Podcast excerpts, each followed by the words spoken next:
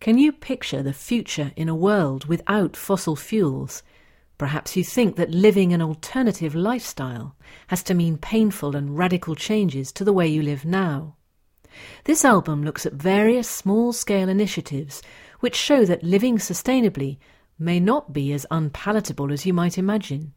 Bedzed, Findhorn, Hockerton, and Samsø Island. These are all decentralized communities at the forefront of a major social and technological experiment.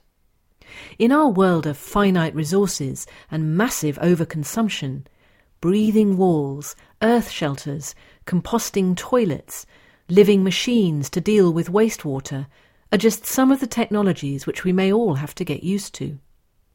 These eco communities are all breaking new ground by demonstrating how implementation of innovative solutions can create changes in social behaviour so that people live in harmony with the Earth's living systems rather than against them. You might also wish to explore the other T307 albums, Energy and Sustainability and Design and Sustainability.